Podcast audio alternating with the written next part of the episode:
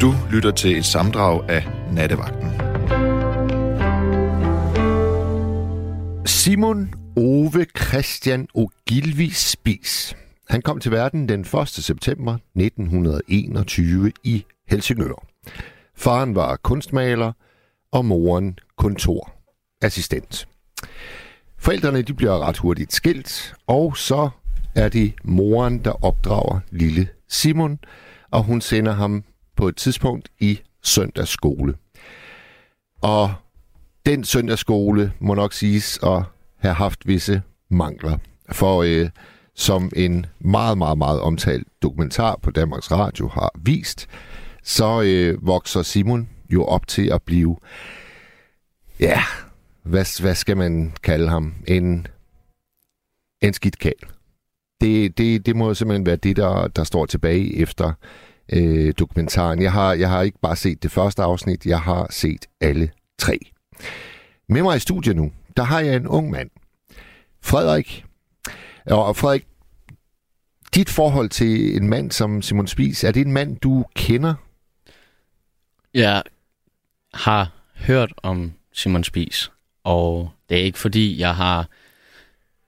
Det indtryk, jeg har af ham, det er sådan lidt et rockstjerne-status billede af en mystisk person, der kunne lidt det hele, og som på en eller anden måde var meget utrolig, at han var en dansk karakter, tror jeg vil sige.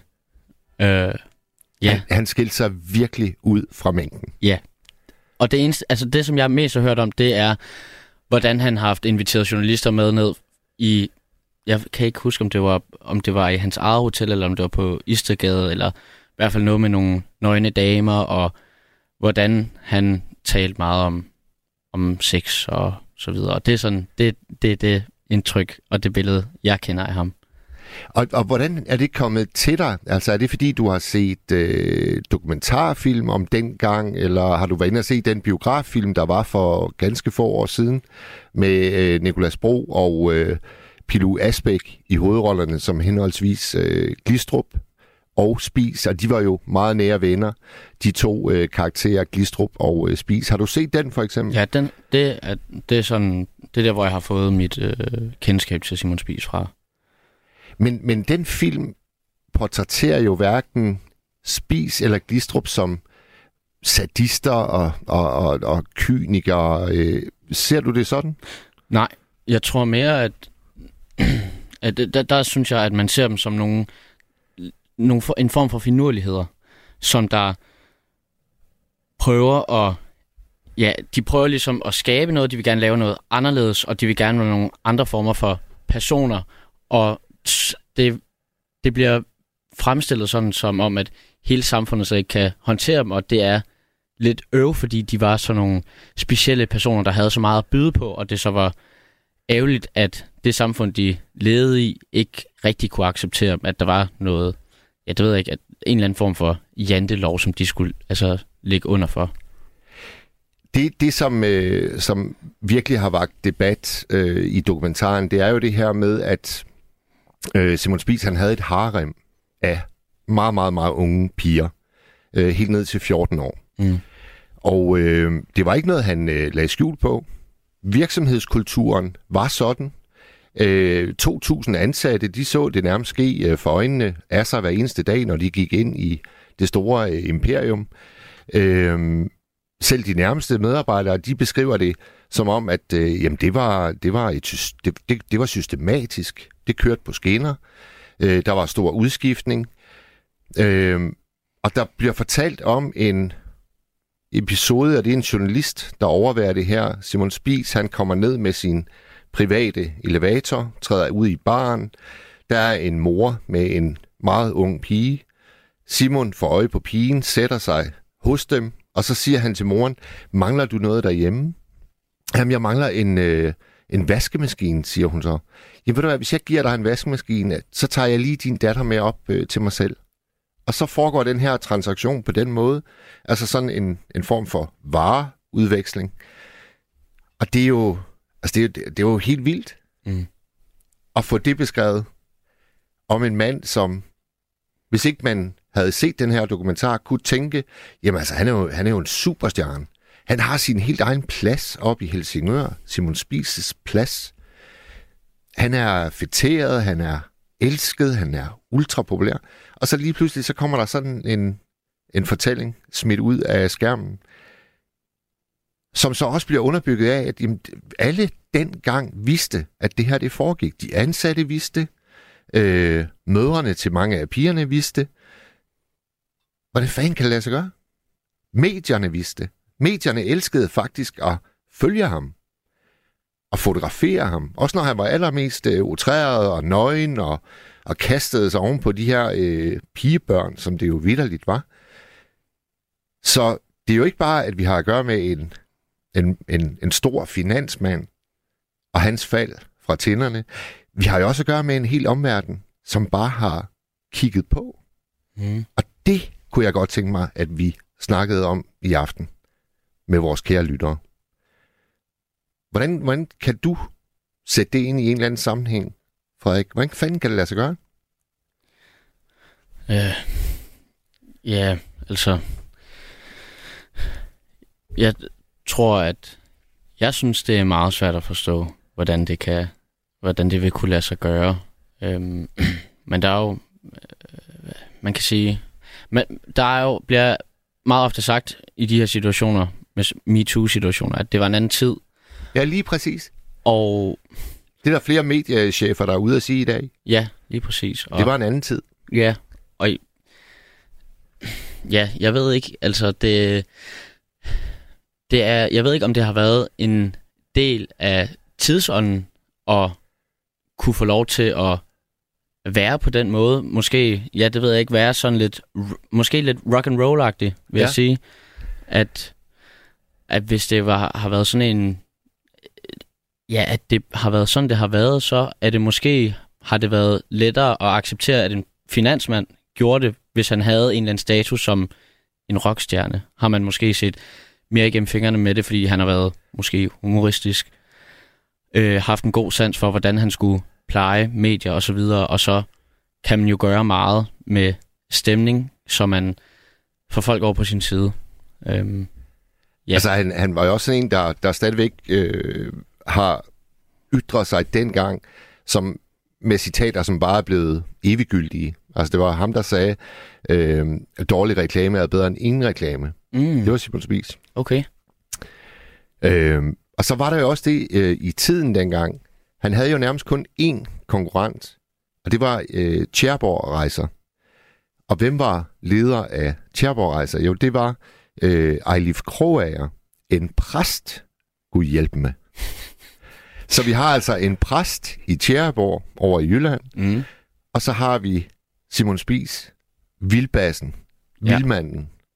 psykopaten, kald ham hvad I vil. Men det, det er jo også i sig selv en vild historie. Altså en præst på den ene side, og så en, en fuldstændig regel smadrer på den anden. Var de rivaler?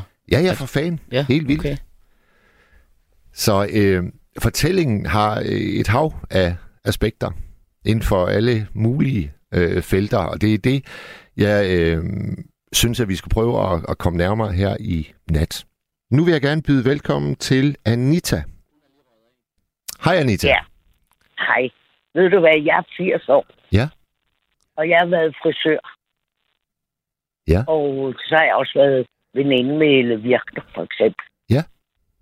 Og øh, jeg kan altså godt sige, at dengang, da jeg var 17, 18, 19 år, der, øh, for det første, der hvor jeg var i lærer, der kom mange af de luder op fra noget, der hed Kakadu Bar. Ja. Det er en bar her i København. Den, er, den lever faktisk endnu. Ja, ja. Og øh, de kom og blev friseret og sat hår, der hvor jeg var elev. Ja. Og øh, det var jo ikke Simon Spis alene. Der var jo mange. Der var for eksempel en højesteretsdommer, der også godt kunne lide at, at tæve piger. Og der var, øh, øh, der var næsten ikke, ikke ret mange folketingsmedlemmer, der ikke kom på Kakadu en gang imellem. Nej. Nej.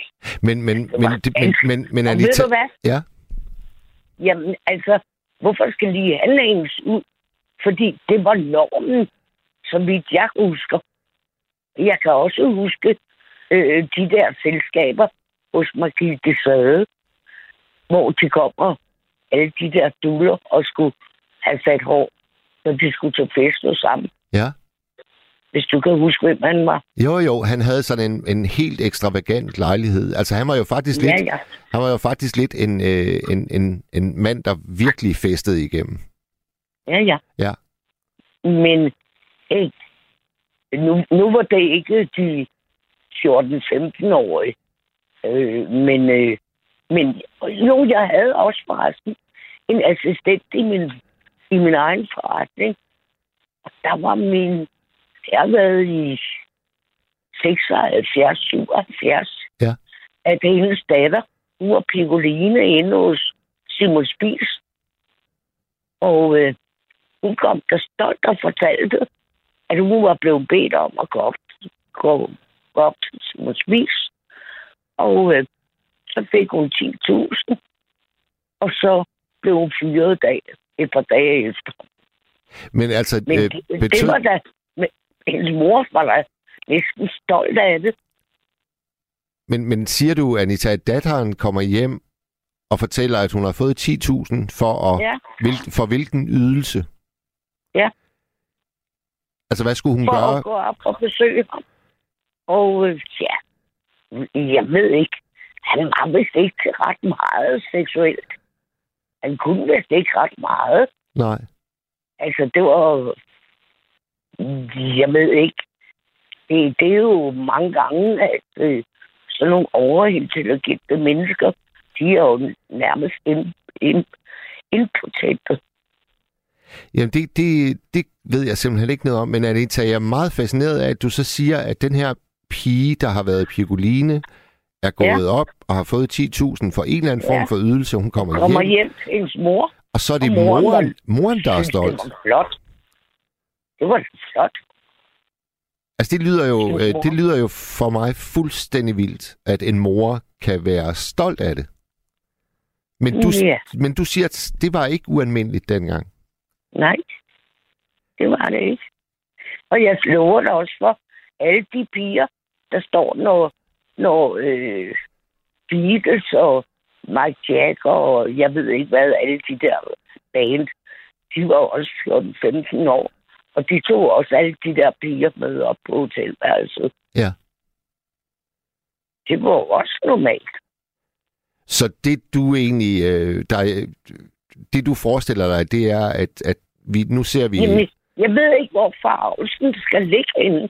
Fordi jeg ved, at der var mange politikere, der kom på Kakadu og, og tog, tog med de luder.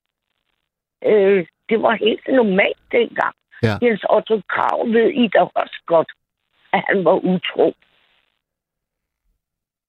ja, og han det, det, gik da også på Kakadu. ja. Ja, så Altså- det med, det med Jens Otto Krav, det, det fremgår jo også af den øh, dramadokumentariske øh, serie, der har kørt på DR her i... Ja, ja, ja, ja. ja. Men nu var det så ikke 14-15-årige. Men de 14-15-årige, det ville det jo selv, når Beatles kom til byen, eller hvilke rockband, der ellers kom til byen. Ja. Og, og alle de rockband, alle de bands, vi har hjemme. Altså, der står pigerne jo i køen for at få lov at komme ned op på hotelværelset. Er det gået helt hen over hovedet på jer? Altså, Ja. har det været i 100 år. Ja. Jamen det, Det- altså, jeg, jeg, jeg, det, det, er, Ja. det, er, det, der undrer mig aller, aller mest, både ved, ved dokument... Har du set uh, dokumentaren om Simon Spies, uh, Ja, Anita? ja, ja, ja, men jeg, jeg kender det, fordi mine, som sagt har jeg jo friseret flere, øh, flere af de piger. Ja. Og øh, som jeg også sagde, min nabosøn, han var en tissemand på Kakadu. Så han har jo også fortalt om alle de højeste retsdommer og politikere, der kom, og hvordan de opførte sig. Ja. Så det, Men det der, det, der, det, der trods alt er en, en forskel her, det er jo, at højesteretsdommeren og øh, øh, politikeren vil jo ikke ringe til Ekstrabladet og så invitere dem til at komme og tage billeder af det, der foregik. Nej, altså... nej, nej, det har de godt nok ikke gjort. Men øh, min, min og... nabosøn, som arbejdede der, han så dem jo. Ja, ja. Og jeg, jeg friserede også et, et, nogle stykker af dem gennem årene. Ja. ja. Men hvad, hvad tænker du så om den forskel, at Simon Spies, han inviterede medierne, han inviterede fotograferne til at komme ja. og, og fotografere det? Det han var ligeglad. Dårlige omtaler bedre end ingen. Ja, det var jo hans... Øh, ja. Politikerne, de holdt det jo alle de politikere og, og højeste retsdommer og alt sådan noget, der kom der, de, de holdt jo lav profil. Ja. Vi skulle jo ikke have det ud i offentligheden, vel? Hvad, hvad, har, hvad har du... Simon jo lige fuldstændig ravnet ligeglad. Og hvad har du mest respekt for af de to øh, måder at gribe tingene an på? Jamen, der er der mere respekt for Simon Spies, ja, som ja. talte offentligt om det, ja. end alle dem, der gik i skjuler. Ja. I, i skjul. Fordi det var det, det, det, sådan, altså, sådan var... Jeg, jeg, havde en, jeg havde en kæreste engang. Og øh, jamen, der er så meget rådenskab, som vi slet ikke drømmer om. Jeg havde en kæreste engang. Og øh, han blev rig på den måde, at øh, herhjemme, der havde vi dengang, der kom der sådan en fyldebind. Ja. Når man vendte den på hovedet, så var der en dame, der tabte Ja, det kan jeg godt huske. Og øh, så øh, i Tyskland var de forbudte. Så øh, min kæreste der, og, og så en bodyguard med, de kørte til fire store boghandler nede i Hamburg, Frankfurt og, og fire steder, fire store byer ja. i Tyskland. Og øh, så havde han sådan et læs med øh, øh, for eksempel 5.000 kuglepinde og en masse tomme kasser. Og så kørte han ind til den første boghandler og sagde, jeg har en masse kuglepinde med de der, hvor damerne tabte tøjet. Så det ville de jo gerne. Så det skulle foregå i skjul. Ja. Og så den her boghandler, når han så kørte hjem om aftenen, med, med papir og kuglepinde, hvor han troede, der var et tusindvis af dem. Der var måske højst øh, 500 højst. Men øh, så kørte han den ind i sin garage. Og så min kæreste og hans bodyguard der, de kørte efter. Og så når, når det var nat, så, så stjal de øh, hele anlæggeren. Og så kørte de ved, videre næste dag til den næste boghandler. Ja. Og solgte dem en gang til. Men de tog ikke anmelde det. Og sådan skete det med de fire boghandler. Og, og ingen af dem tog jo anmelde om nej, for nej. at stjåle dem, fordi det var forbudt. Ikke? Ja. Og så gjorde han det samme dengang, da, da vi havde fik pornobladet. Så gjorde han det samme. Bare ikke med de samme fire boghandler selvfølgelig, men nogle andre. Og det blev han godt nok mange millionærer på. Så altså, hvor vi i dag kører øh, nedenom Tyskland for at få øh, billig øl og, og slik, så dengang, så, så kørte danskere ned til Tyskland og afleverede øh, øh, både erotik og, øh, og porno. Ja, det gjorde han. Altså, det ved jeg ikke. Jeg, jeg tror ikke, der var andre navn, der gjorde, der de havde fundet den fedus. Men, men, øh, men, men der, der er du jo også inde på, at, øh, at, at det gjorde vel noget ved samfundet, på en eller anden måde, at pornografien den, den blev sat fri. Og det er jo, det er jo nogenlunde samtidig med uh, Simon Spies. Uh, han, han rydder øh, alle ved, forsider. Ved, altså, hvis du har læst nogle, øh, ved du, hvor mange unge kvinder, der har været ansat i huset. Det skulle man dengang. Ja. Øh, mange skulle, at det nok ligger nok lige nogle år før mig. Men der var der mange unge piger, de skulle et år i huset. Ja. Inden de skulle starte en uddannelse. Og det var hos kontorchefer og direktører og sådan noget. Hvis du vidste, hvor mange af de unge kvinder, fordi konerne, de havde det ligesom øh, i, i, i Matador, der havde konerne næsten altid hovedpine, fordi dengang blev de nemlig gift. Hvis en direktør skulle giftes, en direktørsøn skulle giftes med, med en, så skulle hun gerne være enten grosserer datter eller noget andet, Ja. så de kunne få, få formuen intakt. Og øh, mange gange var det jo ikke af kærlighed dengang. Nej. Det ligger så en generation før mig. Men jeg har da hørt om dem, der har været ude for det.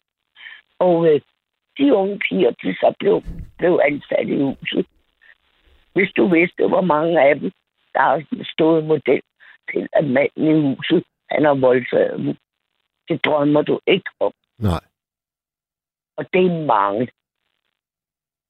Så det du egentlig også, det du egentlig også slår på trummen for, øh, Anita, det er, at, at det, det er på en eller anden måde uretfærdigt, hører jeg dig sige, at vi lige nu slår ned alle sammen i, i, i et kæmpe kor på en mand som Simon Spies, når der er så uendelig mange af hans slags derude. Det er Ja. det, du siger, ikke? Ja.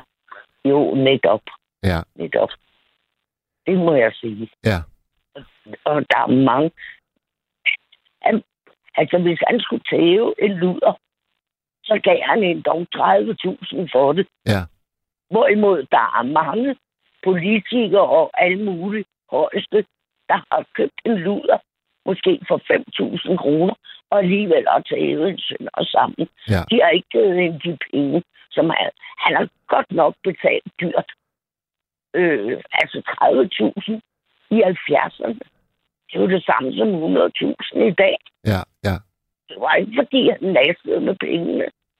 Men Men Anita, det var der mange andre, der gjorde.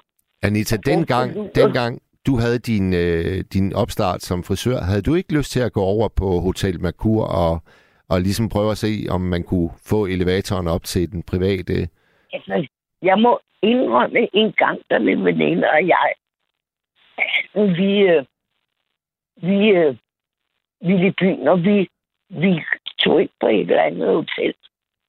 Fordi vi sagde, altså, hvorfor skal jeg som frisør, altså, det var helt, inden jeg blev selvstændig, Ja. Men hvorfor skal jeg gå for 250 kroner om ugen, hvad man tjente dengang cirka, når jeg kan tjene 500 på en aften?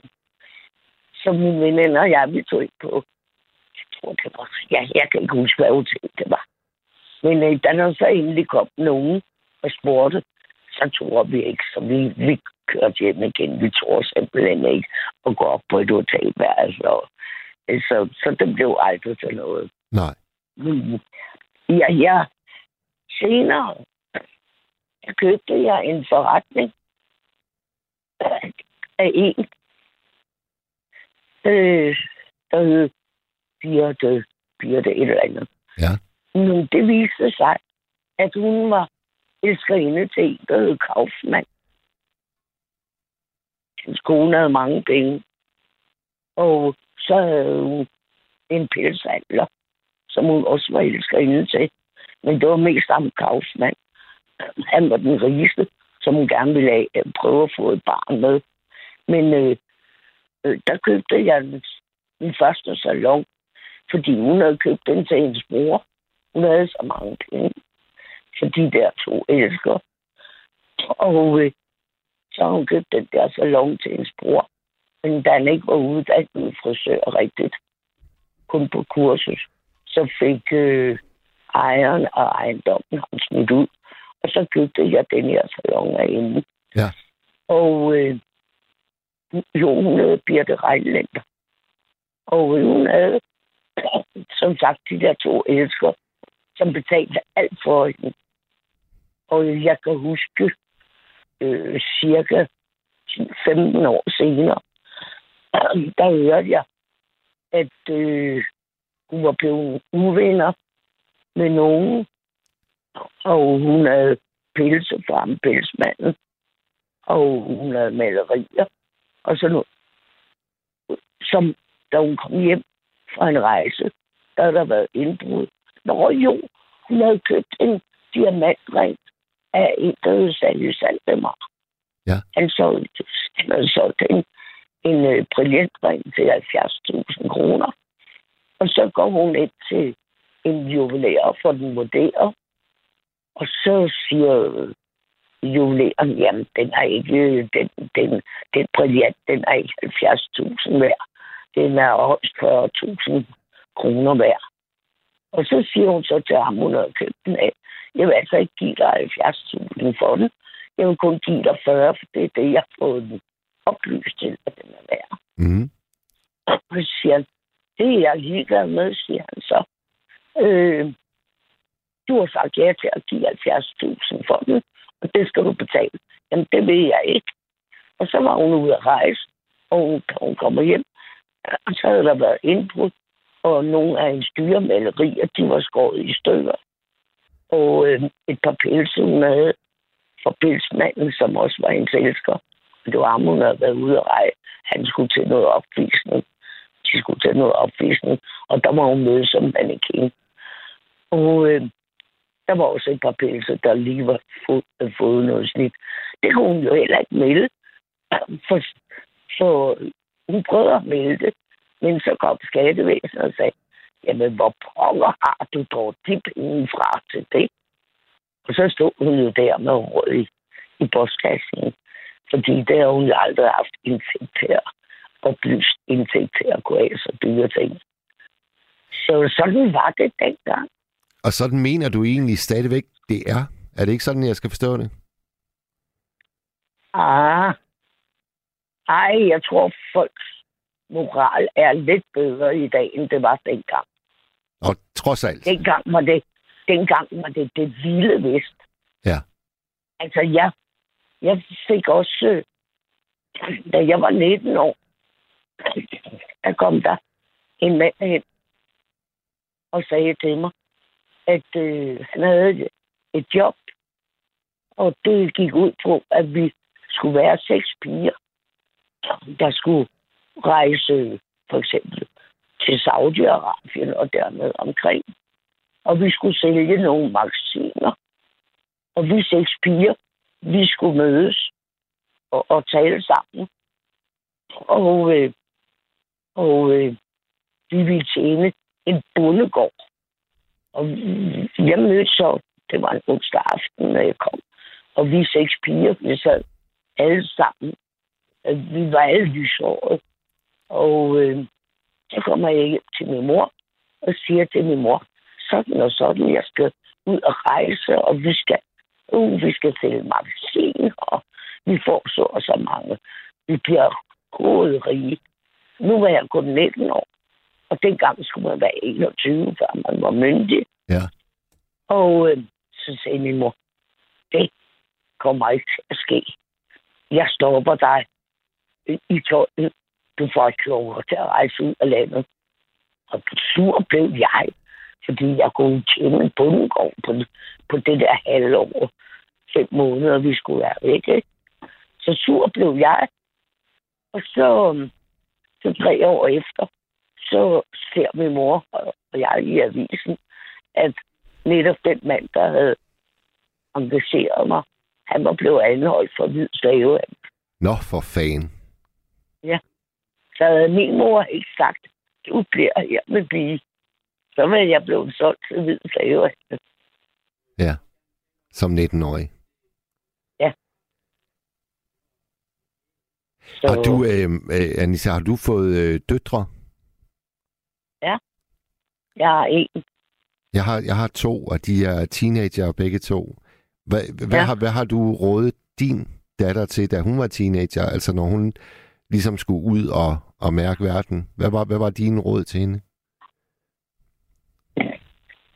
Altså, jeg, jeg vil sige, dengang, da jeg var 16 år, 17, 18 år, det var det, det, var det vilde vest dengang. Det, det, da min datter, hun er 50 nu, da min datter var 16-17 år, der var det slet ikke... Det, det, det var slet... Det var virkelig slemt dengang, da jeg var 16, 17, 18 år. Men det vil, det, det vil altså også sige, at du faktisk Og der køber var mange penge. Der var mange penge i op, omløb. le, lette Ja. penge. Ja. Lette penge. Så, så Anita, du mener faktisk, at dem, der siger, det var en anden tid, de har altså en, en form for pointe?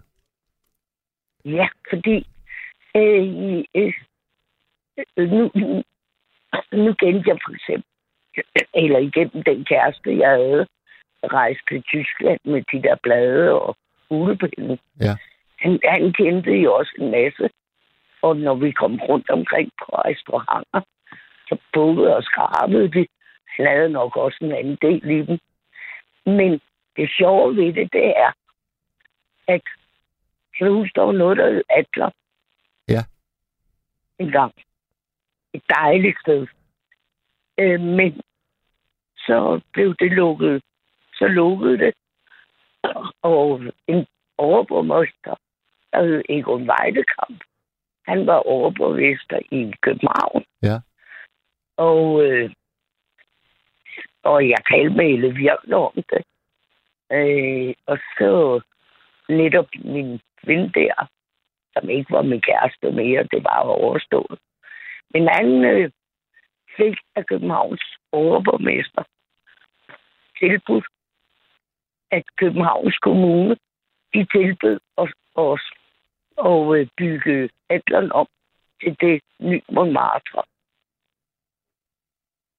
Og Ja, ja. øh, det fik han betalt af Københavns Kommune, og han blev ans- ansat, og øh, han rejste øh, jævnligt til, øh, til øh, forskellige steder og købte, fransolgte masser af has inde på, inde på Montmartre. Og øh, inden han havde Montmartre, der havde han noget der herude på, på Jyllingevej. Der havde han et, et værtshus, som var værtsvis brændte, som man fik en kæmpe erstatning for.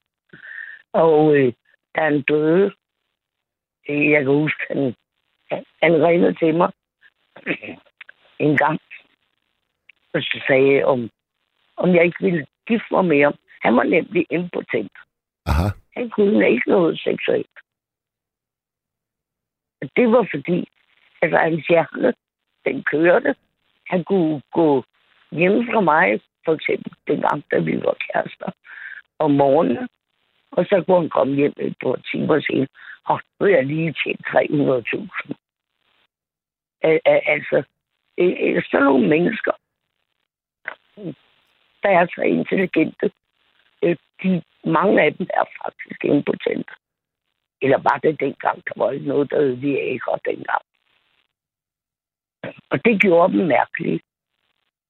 Ja, og så kan man måske forestille sig, at øh, i deres søgen efter at få en form for ophidselse, så skal det blive mere og mere voldsomt måske, ja. eller... Ja, præcis. Jo, Ja. præcis. Ja. Det, det er han også en pige, han brugte til. Han havde en pige, der godt kunne lide at få tøv. Ja. Ja, det er altså øh, det, det, er en, det er en vild verden nogle gange. Hvis, Jamen, Øh, Du forstår slet ikke, hvor vild den er, når man, når man øh, kender bagsiden. Så er den meget vildere, end du kan forestille dig. Jamen, det, det minder mig om, øh, Anita, på et tidspunkt, så skulle jeg, øh, det var imens jeg læste til, til journalist, så skulle jeg interviewe en øh, prostitueret på et øh, Ja. bordel i Viborg. Og øh, en af de historier, hun fortalte, som gjorde størst indtryk på mig, det var, at øh, hun på et tidspunkt måtte advare alle andre klinikker om en bestemt mand, fordi ja. Ja. han var han var ikke bare sadist, altså han var simpelthen decideret øh, voldssadist. Så Mm, det, det var ja. vigtigt for hende at advare alle andre klinikker i nærheden om, at Ja, ham skulle de ja. endelig ikke lukke ind. Og så spurgte jeg så ind til, hvad, hvad var han for en mand? Og så siger hun, jamen øh, privat, der er, han, øh, der er han familiefar, og så arbejder han som krisepsykolog. Og det var, Ja. det, det var der, da hun sagde krisepsykolog, at, at verden ja. Ja. ligesom faldt sammen for mig, fordi ja. Ja. det er jo altså sådan en, hvis nu at der er en bus, der, ja. Ja. øh, der øh, vælter ud på vejen, ja. Ja. og der er adskillige Ja. lig, og, og man skal Ja. trøste dem, der har overlevet, ja. Ja. jamen så er det sådan en mand, der kommer ud sådan et sted. Det var hans arbejdsliv. Og så, Ja. øh, når han så havde fri, så skabte han terror øh, på, på jyske bordeller. Altså nogle gange, så er der bare sådan en, øh, en, en Dr. Jekyll, Mr. Hyde, øh, der, der åbner sig foran dig, og du Mm. Men tænker, altså- det kan ikke være, at det er samme menneske. Men det kan det jo. Ja, det kan det. Og, og nu også med, med, med, med min ven der. øh, han, øh, altså, da han havde Montmartre, ikke? Ja.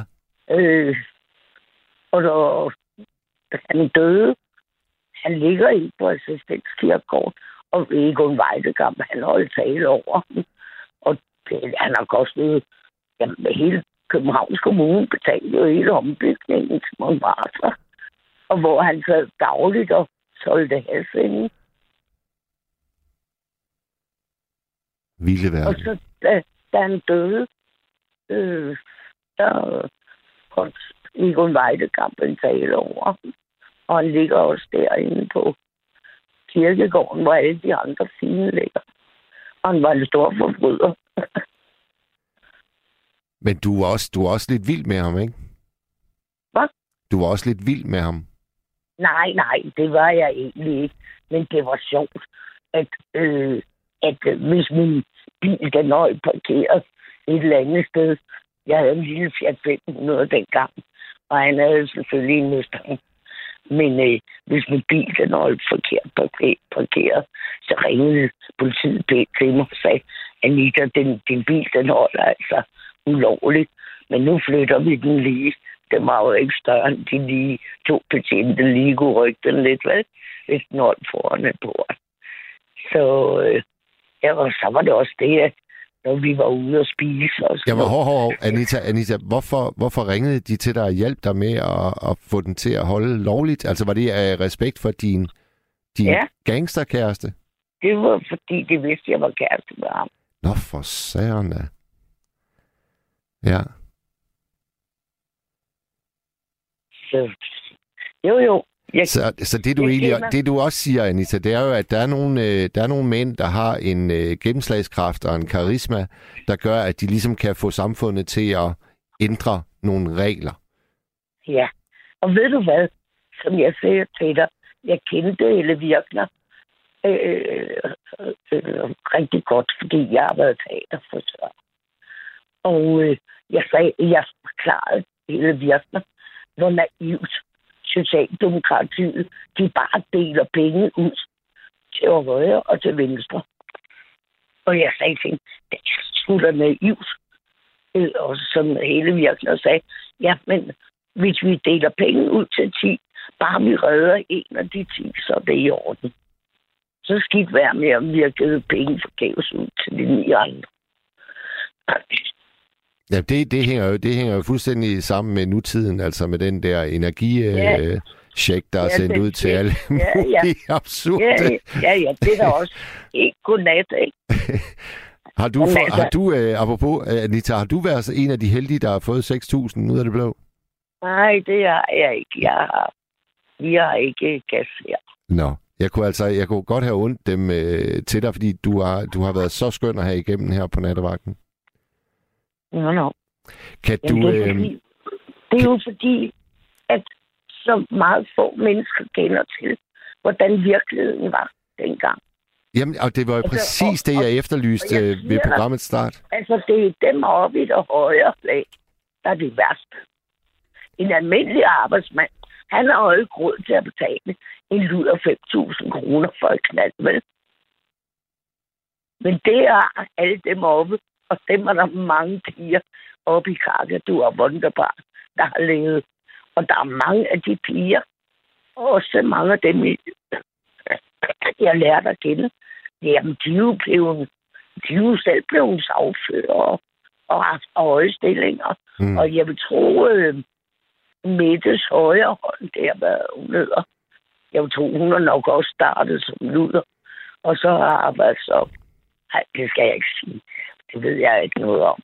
Men der er mange af de piger, der kom på Kakadu. De var der måske to-tre aftener om ugen, og så læste de øh, ved siden af. Og mange af dem, de læste til bare fået høje stillinger. En del af dem i hvert fald. Ja. Så det var, det var meget vigtigt. Men, øh, men øh, der flød så mange penge. Der flød så mange penge i 60'erne. Ja. Der flød så mange sorte penge rundt.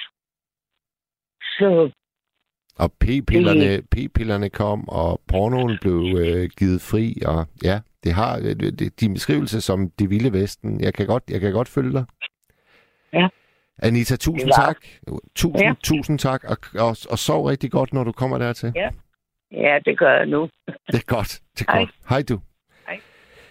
Ja, det var øh, øh, førstehåndsberetninger fra de vilde våger i, øh, i 60'erne og 70'erne. Meget, meget fint. Og det er jo præcis det tidsbillede, som jeg gerne ville kalde frem øh, i forbindelse med øh, Simon Spies dokumentaren, som øh, fylder alle øh, debatsider og alle kommentarfelter, øh, hist og pist, og øh, det der jo fik mig til at, at, at undre mig, da jeg så øh, dokumentaren, det var jo det der med, at der er så mange vidner til, at det foregår det her. Øhm, og nu har Anita så lige prøvet at, at give en, en skitse af, hvordan det måske kan forklares. Jamen, det var vidderligt en anden tid. Og øh, Anita var god til at beskrive den tid, hun var ung i. Så er der en her, der skriver, I drømmer ikke om, hvor mange mennesker med mærkelige behov, der findes ude i verden. Møder dem ofte med venlig hilsen, Luderen. Og øh, du er hjertelig velkommen til at ringe herind. 72 30 44 44. Fordi øh, det er jo et paradoks, at Simon Spies, da han var øh, på sit allerhøjeste, der lavede Se og Hør sådan en, en sjov læser-ting. De øh, spurgte deres øh, stamlæsere, hvis ikke en politiker skal være statsminister, hvem ønsker I så ude fra det civile Danmark, som lige i morgen skulle gå ind og være vores statsminister? Og hvem vandt den konkurrence med adskillige længder? Det gjorde Simon Spies. Så det, alt imens, at det her det foregik fuldstændig åbenlyst, øh, ganske, ganske, altså de efterlyste, når de søgte pigoliner i spisrejser dengang, jamen så øh, stod der i jobannoncen, at det var et krav, at de skulle være pur unge. De skulle ikke bare være unge, nej, de skulle være pur unge. Så det hele, alt har været fuldstændig åbenlyst, og alligevel så ønskede øh, et stort flertal af Se og Høres læsere dengang at udnævne ham til statsminister dagen efter. Det er dog et paradoks, som jeg synes er værd at tale om. Nu skal vi øh, snakke med Peter. Ja, goddag. Goddag, Peter. Jeg vil sige lige til det, du sagde nu, at øh, altså hele Danmark var vildt imponeret af ham. Ja, De, de synes jo, at han var fantastisk, at han kunne bygge sådan en kæmpe rejsebyrå op fra nogle busture i 56, ikke? Og så var jeg så med på en rejse i 63 til, til Mallorca. Det var vores første uden, udenlandsrejse. Ja. Og sådan, hvor vi fløj længere end til Rønne og sådan noget. Og øh, vi kom ned, og så var der sådan en lille hotel. Og vi kom ind der, og der var altså bare en skranke, men den var meget lille. Og der var ikke nogen der til at tage imod eller sådan noget.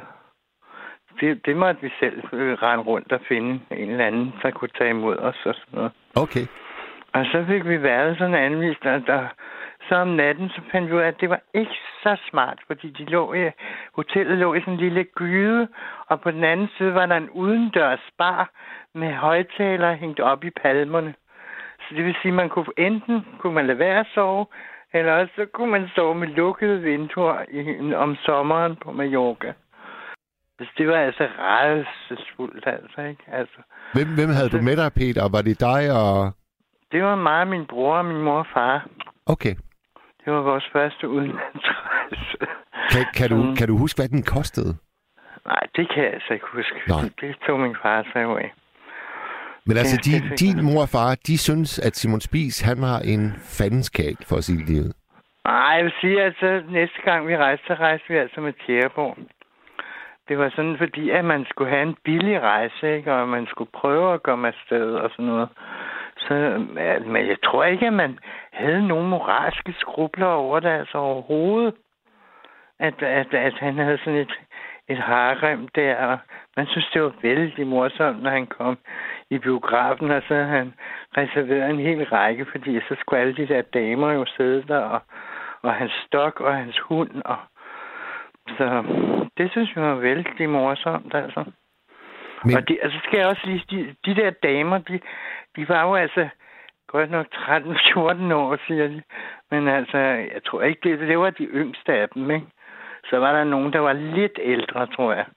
Og de var jo staset vældig ud med pelser og parykker og make-up og så videre. Så de lignede jo ikke nogen på 14. Så det har måske narret nogen til at tro, at de var ældre, ikke? Ja. Men jeg tror... Men altså, vi så ham også køre forbi i sin store Mercedes Pullman, derude, hvor vi boede, hvor han havde sådan en ekstra forlænget med Mercedes Pullman, med, hvor han så sad med benene op på det næste sæde og røg cigar op af soldækket der, hvad det hedder. Tror du, øh, Peter, når, når vi sådan kigger, kigger tilbage, tror du så, at en af grundene til, at han, han, han blev så stor, det var det der med, at han i den grad skilte sig ud fra den almindelige dansker? Ja, det tror jeg.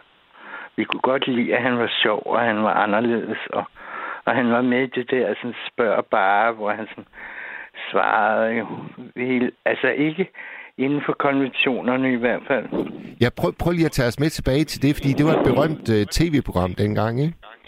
Ja, det var sådan noget med, altså der var noget, der hed Spørg Aarhus, der var han vist også med, sammen med Cleo og, og John Prise og sådan forskellige.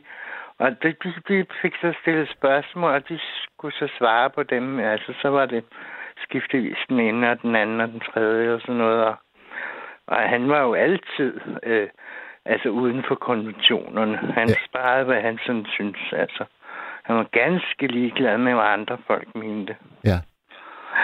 Han var også vanvittigt intelligent. Han havde to universitetsuddannelser, han havde taget samtidig. Jeg tror, det var kant polit og kant psyk. Ja, det er rigtigt. Ja, og han var lige, lige på, han var på linje med Glistrup. Han var lige så intelligent. De havde jo, jeg ved ikke, om de begge to havde guldmedalje fra universitetet på, på deres øh, eksamen og sådan noget. Det imponerede også folk jo. Ja. De var gode til at imponere rakket. Altså, det var det sgu. Og hvordan, hvordan har du øh, kigget på ham hen over den tid, der er gået? Har du bevaret, har du bevaret den imponerethed, som... Nej, jeg er ikke imponeret. Altså, jeg er ikke så, så frygtelig imponeret, måske, men jeg synes, han var et sjovt menneske, men altså, jeg kan da godt se, at det var redsomt, alt det der, han lavede med de piger der. Altså, det, det kan jeg da godt se. For øvrigt så han ikke kun Villa Fjolle, han havde også to strandvejsvillager ja. bygget sammen med en tredje, hvor der var indendørs swimmingpool. Og der boede alle de der morgenbolledamer. De bagte altså også morgenboller til ham. Ja, den, den ene grund købte han faktisk kun fordi, at han kunne se, at der ville være fin plads til den tennisbane, han ønskede sig. Jamen, den har han jo om på, på øh, derinde på rejsbyrået. Også der det. har han jo tennisbane også. Også det, er oppe på taget. Ja, ja. ja. Altså, for, han kunne virkelig imponere folk, og han kunne virkelig få, få hvad hedder det, øh, altså reklame uden at betale for det, ikke? Mm. Hvad hedder det? Det hedder markedsføring eller sådan noget andet. Ja. Det er noget andet, ikke? Men altså, det er, det er gratis, ikke? Han lavede bare en eller anden happening, og så fik han ny reklame, ikke? Og det gik strålende. Han, jeg tror, han havde 800 millioner dengang i 70'erne eller 80'erne der i sin pengetank. Han kunne købe en helt stribe fly og betale kontant. Ja. Det, det var, der var noget over ham, altså. Det var der sgu. Man plejer, jo at sige, man plejer jo at sige om medierne, at de elsker at bygge et menneske op til det helt store, og så tager de endnu større fornøjelse i at, at vælte vedkommende igen. Ja, ja, ja. Men der virker det jo lidt som om, at det ikke har været tilfældet med Simon Spies. Nej, det er først nu, han så bliver pillet ned, ikke altså? Kan man sige. Ja, 34 år efter han er død. Ja. Hvad, tænker, hvad, tænker du om, hvad tænker du om det aspekt? Jamen, det er ligesom med nogle af de der øh, MeToo-historier. Man har undret sig over nogle gange, at det ikke var var dengang, at der blev råbt op om det, ikke? Altså, at der ikke var nogen, der blev forarvet dengang, eller tænkte over, at altså dem, som burde have tænkt over det, ikke? de skulle have tænkt over, hvor gamle de piger var og sådan noget. Nogle myndigheder og sådan noget, synes man burde have grebet ind, ikke? Ja. Tænker man nu, Ja, man kunne da i hvert fald i særdeleshed undre sig over, at de øh, pressefotografer og journalister, der hele tiden var et sted og, og dække de her øh, vilde happenings og Ja. øh, nøgen øh, Men de var druk. glade for alle de gratis drinks, og de kunne også øh, få lidt piger måske, og sådan noget, ikke? Altså, så det gik strygende det hele, tror jeg. Der var ikke nogen, der tænkte over noget, altså. Der var, ikke nogen, der var virkelig. ikke nogen, der ville gå efter en kavlingpris øh, midt i champagnebruset. Nej, det tror jeg sgu ikke. Det var ikke den tid, var det ikke. Nej. Det var en festtid. Der var virkelig fest, og, og, og det var sjovt. Alting var sjovt dengang. Jeg synes, at der er meget sådan... Jeg vil ikke sige, at det skulle være sådan, som det var dengang. Det er jo rædsomt at tænke på, hvis det, med de der unge piger og sådan noget, ikke? Men, men der kunne godt være lidt mere sjov i gaden, vil jeg sige. Men var det, var det fordi, at folk øh, inden for kort tid fik mange penge mellem hænderne? Det var Anita lidt inde på. Hun sagde, at Ja. øh, det flød med penge. Ja, pludselig fik alle folk råd til alt muligt, ikke? At rejse og, og feste og så videre, ja. Det var en, en, en tid, hvor det, at man, man tænkte, det kunne kun gå fremad og opad. Ja. Og vi kunne kun blive rigere alle sammen. Og til sidst ville vi bare... Altså, vi forestillede os, at i dag, der ville vi altså være det rene fritidssamfund. Altså, alt ville være ordnet af computer og, og robotter og så videre. Det tror jeg, man forestillede sig. Peter- det Peter, være et øh, virkelig fritidssamfund nu. Peter, du beskrev, at den første familietur, I var på, det var med Spis. Og den næste, Ja. det var med Tjerborg. Ja, Kan du huske, hvad, hvad Tjerborgs øh, direktør han hed? ja han hed Ejlis Kroager og var pastor Ja, det er det. i Kjærborg. Men hvad var, hvad var hans profil i, i, i omverdenen dengang? Den var jo meget mere pæn, og sådan, han havde sin kone og, og sådan noget. Det var ikke som Simon Spies, han havde skrevet en bog, der hed Fordelen ved at have to koner. Ja, Den var meget hæftig ja. og, og mm, erotisk og så videre. Det var sådan noget, man læste i smug dengang. Nå, Ja. hvor, hvorfor i smug egentlig? Fordi det var sådan en rigtig fræk bog. Han, han beskrev alt muligt med utroskab, og, og han slukkede cigaretter på nogle af dem, og, og sådan noget. Jeg ved ikke, om det var konerne eller hvad. Ja, Det kan du simpelthen huske, selvom det er mange, mange år siden, du læste ja den bog. det gjorde vel indtryk, ikke, at, at nogen kunne finde på sådan noget. Ikke? Altså, det var sådan noget, man ellers kun havde hørt om, at nazisterne gjorde. Ikke? Men altså, der er jo sa- sadomasochisme derude, ikke? Der er jo folk, der er sado sadister eller masochister, ikke? Ja, eller begge dele, så vidt jeg forstår. Ja, ja. Jeg ved ikke, hvad han var egentlig. Ham. Han var jo lidt... Han, han kunne jo ikke rigtig noget, som, som Anita sagde. han var jo ikke til så meget. Det var vældig pustet op i virkeligheden, ikke? Altså, jeg tror ikke, det blev til så meget. Det blev i hvert fald aldrig til nogle børn. Nej. Det kunne han ikke få. Lige meget hvor unge de var, så lykkedes det ikke med nogen af dem. Hvor, hvor gammel er du i dag, Peter? 68. Og hvis du øh, hvis du sådan skal, skal kigge på de to store, øh, Spis og Tjæreborg, hvad, hvad, hvad for et firma har du så mest sådan umiddelbar sympati med? Altså, det var jo pænere firma til Airborg, men jeg ved ikke, det var også, der var også fest over det andet. Altså, det var der sgu. Ja. Det kan man ikke tage fra, men han skabte en vældig glæde og fest blandt almindelige danskere. De kom ud og se noget, og det kan godt være, at det var for meget med det. Altså, vi var ikke til grisefest, det var vi sgu ikke. Men øh, vi var der med på nogle af udflugterne og sådan noget. Ja. Så... Men det der hotel, det var altså... Og så skulle man nærmest over en motorvej for at komme over til stranden. Altså, for det var sådan en lille forstad til Palma. Det er Mallorca. Så, og, og stranden skulle de gå og rive, jeg ved ikke, flere gange om dagen, for ellers så det jo ikke så godt ud. Så lå der jo alt muligt skidt og lort. Så det var, det var, det var meget ydmyge øh, kår, man kom ned til der i, øh, i charterferiens... Øh... Ja, man skulle ikke være for kritisk eller kvalitetsbevidst eller sådan noget. Men der kan man Det jo var så altså også... bedre hos Tjæreborg, det var det. Men man kan jo også sige, at når man aldrig havde prøvet det før, altså der er jo, der er jo altså det, det giver jo ret god mening, at det skulle blive en dundrende salgssucces, ikke? Jo, jo, jo. Det var da virkelig, altså, folk synes, det var virkelig vidunderligt at komme til Græsfest og alt det der. Han havde jo, han havde jo krakket med et, øh, et firma, han det før øh, spisrejser, nemlig det, der var et, øh, et øh, taxa-selskab. Åh, Cykeltaxa-selskab. ja, nå, cykeltaxa. Ja, fandme. Nå. Ja, ja. Men det er jo kommet igen nu med cykeltaxaer. Ja, det, det er rigtigt. Ja, det er meget sjovt at se. Hvad har du, øh, hvad har du spenderet dit øh, liv på, Peter? Øh, ikke så meget. Altså, jeg har læst jurahistorie og kunsthistorie, men jeg har ikke taget eksamener eller haft stilling. Men det var Jeg også nogle spændende læst. fag. Ja, jeg læser meget. Ja. Jeg har altså sådan en, der har stabler af bøger liggende altid, som jeg er i gang med. Har du, øh, har du stadigvæk det der eksemplar af Simon Spises bog? Nej, det har jeg sgu ikke. Nej, nej. Det er rød. det var jo ikke... Ja, det var, det var jo ikke noget, man sådan gemte.